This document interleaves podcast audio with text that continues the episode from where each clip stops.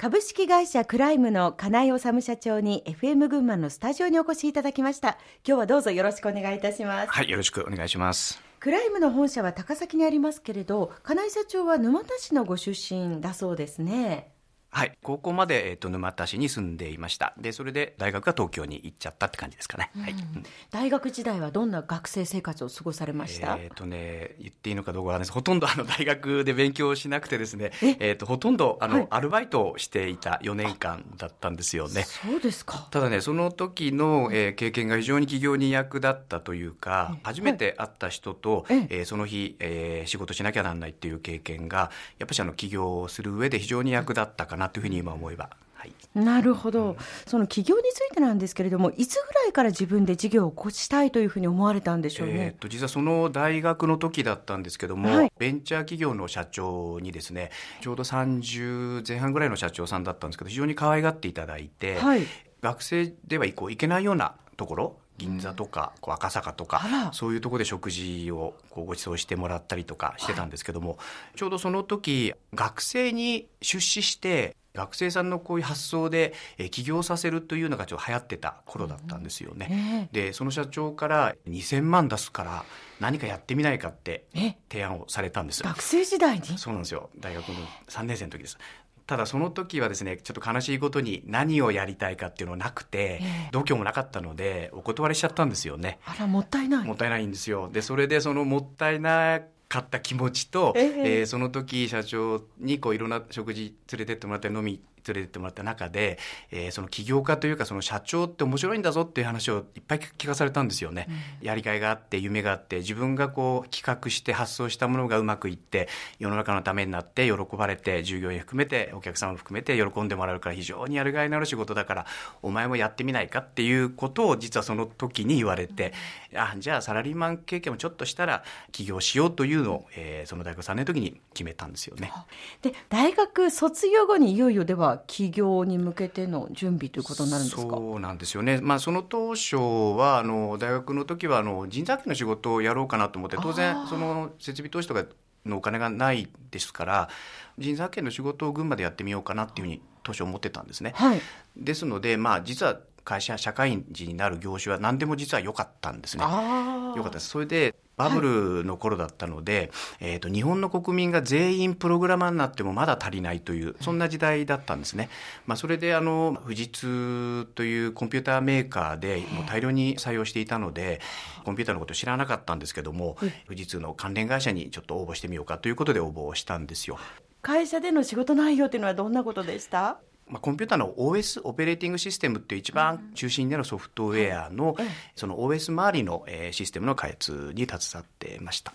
その時に我々の会社の専務で山田という専務がいるんですけど、それが同期入社なんですね。でそれで富士通の寮に入ってたんですけども、えー、誰かの部屋に集まってみんなで部屋飲みをしていたんですけど、まあ、その時今の山田専務と仲良くなって。はい、大学の時にベンチャー企業の社長に会って、うん、とりあえず3年間だけサラリーマン経験をして、うん、えー、会社を起こすつもりでいるんだという話したら、はい、もう俺もぜひ混ぜてくれ一緒にやりたいんだっていうことを実は専務もその時に、えー、同調してくれて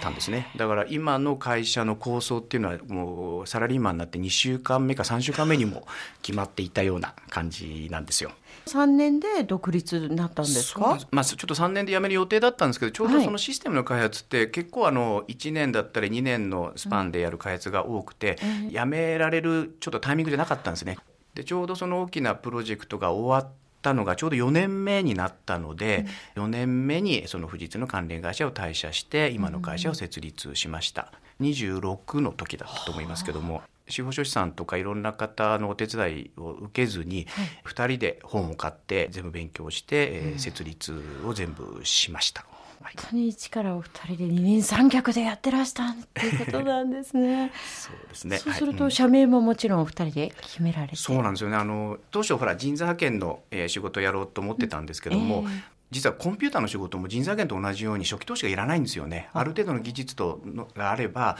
そんなにあの設備投資しなくても会社始められるので、えー、まあせっかく実に入ってコンピューターのノウハウもたまったので、コンピューターの仕事をやろうということで始めたんですけども、その設立のさまざまな準備はあの、意外と順調だったんですけども社名だけがねなんか最後まで決まらなくて、まあ、最後の最後登記のギリギリのところでとにかくみんなで上に行こう。社員同士が手を取って上に行こうとか、えー、お客様とこう信頼関係を作って上のステージに行こう。とにかく登るという意味で、えーと、ロッククライミングのクライムという名前にしようということでつけました、はい。まあ、これ2人であの一生懸命考えた名前です、はい、上昇志向というのがこの名前にこう現れているのかななんていうふうにも思いますけれども、まあ、初期投資はそれほどかからなかったと言いながらもやっぱり資金繰りというのもねもちろん起業して出てくることかと思いますが、はいはい、このあたりはどのようにされたんですか、まあ、実はですね、まあ、これも恵まれてたのかもしれないですけど、その富士通のサラリーマン時代に、はい。研修が終わった後ってものすごい残業残業だったんですね。まあ今ってほら長時間残業ってダメよみたいなこう風潮にだんだんなってるんですけど、その30年前ってバブルの本当に絶頂期の頃だったので仕事があってとにかく残業だったんです。その納期の前はもう徹夜は当たり前休日出勤当たり前っていうような形の4年間だったので遊ぶ時間がなかったんですよね。蓋開けて4年やって設立する時にはなんか500万の資金が溜まってたんですねお二人であ私一人で。え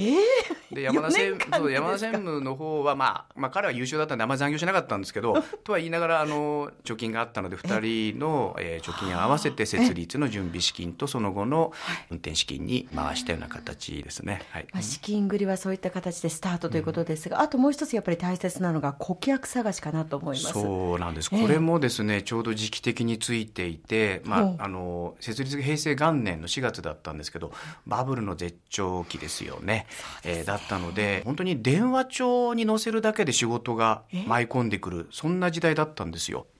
ただですねあの設立前に知り合いとこう話をして準備をしてたんですけども、はい、まあ、ある自治体の税の仕事をやんないかという話があって、税金の。税金の、そうなんですよ。でその税の仕事からそのスタートしたんですよね。平成元年の4月1日に設立したんですけども2日目から仕事ができるような状況でうん、でまあ、3年間はその自治体の税のシステムで設立当初をしのぐことができたんですよね、うん、まあ、その間に新規の顧客を開拓できたということで、まあ、時代が良かったんですかね、まあ、そんな形で顧客探しはそんなに苦労せずに。はいスタートしたということなんですね。ね順調ですね。ね順調だったと思います。で、まあなんでかっていうと、まあバブル期でまあどんどんどんどんあのコンピューター化しろという時代だったのと、うんうん、あとまあバブルが終わった後に今度は逆にあの人件費を削減するようなあの経費削減の風潮になった時も、実はそれに必要なのはコンピューター化なんですね。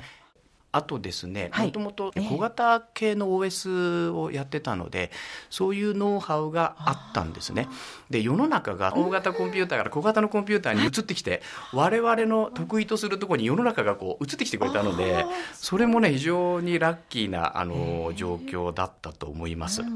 クライムの強みってどんなところだと思います？えっ、とね、まあ、一言で言うと人なんですけども、あの、お客様の困ってることをインタビューして、で、コンピューターの形で解決するのが我々のソリューションビジネスっていうんですけども、はい、えー、よく物持ってこい見せろって言うんですけど、見せらんないんですよね。で、どうしても見せろっていうと、あの、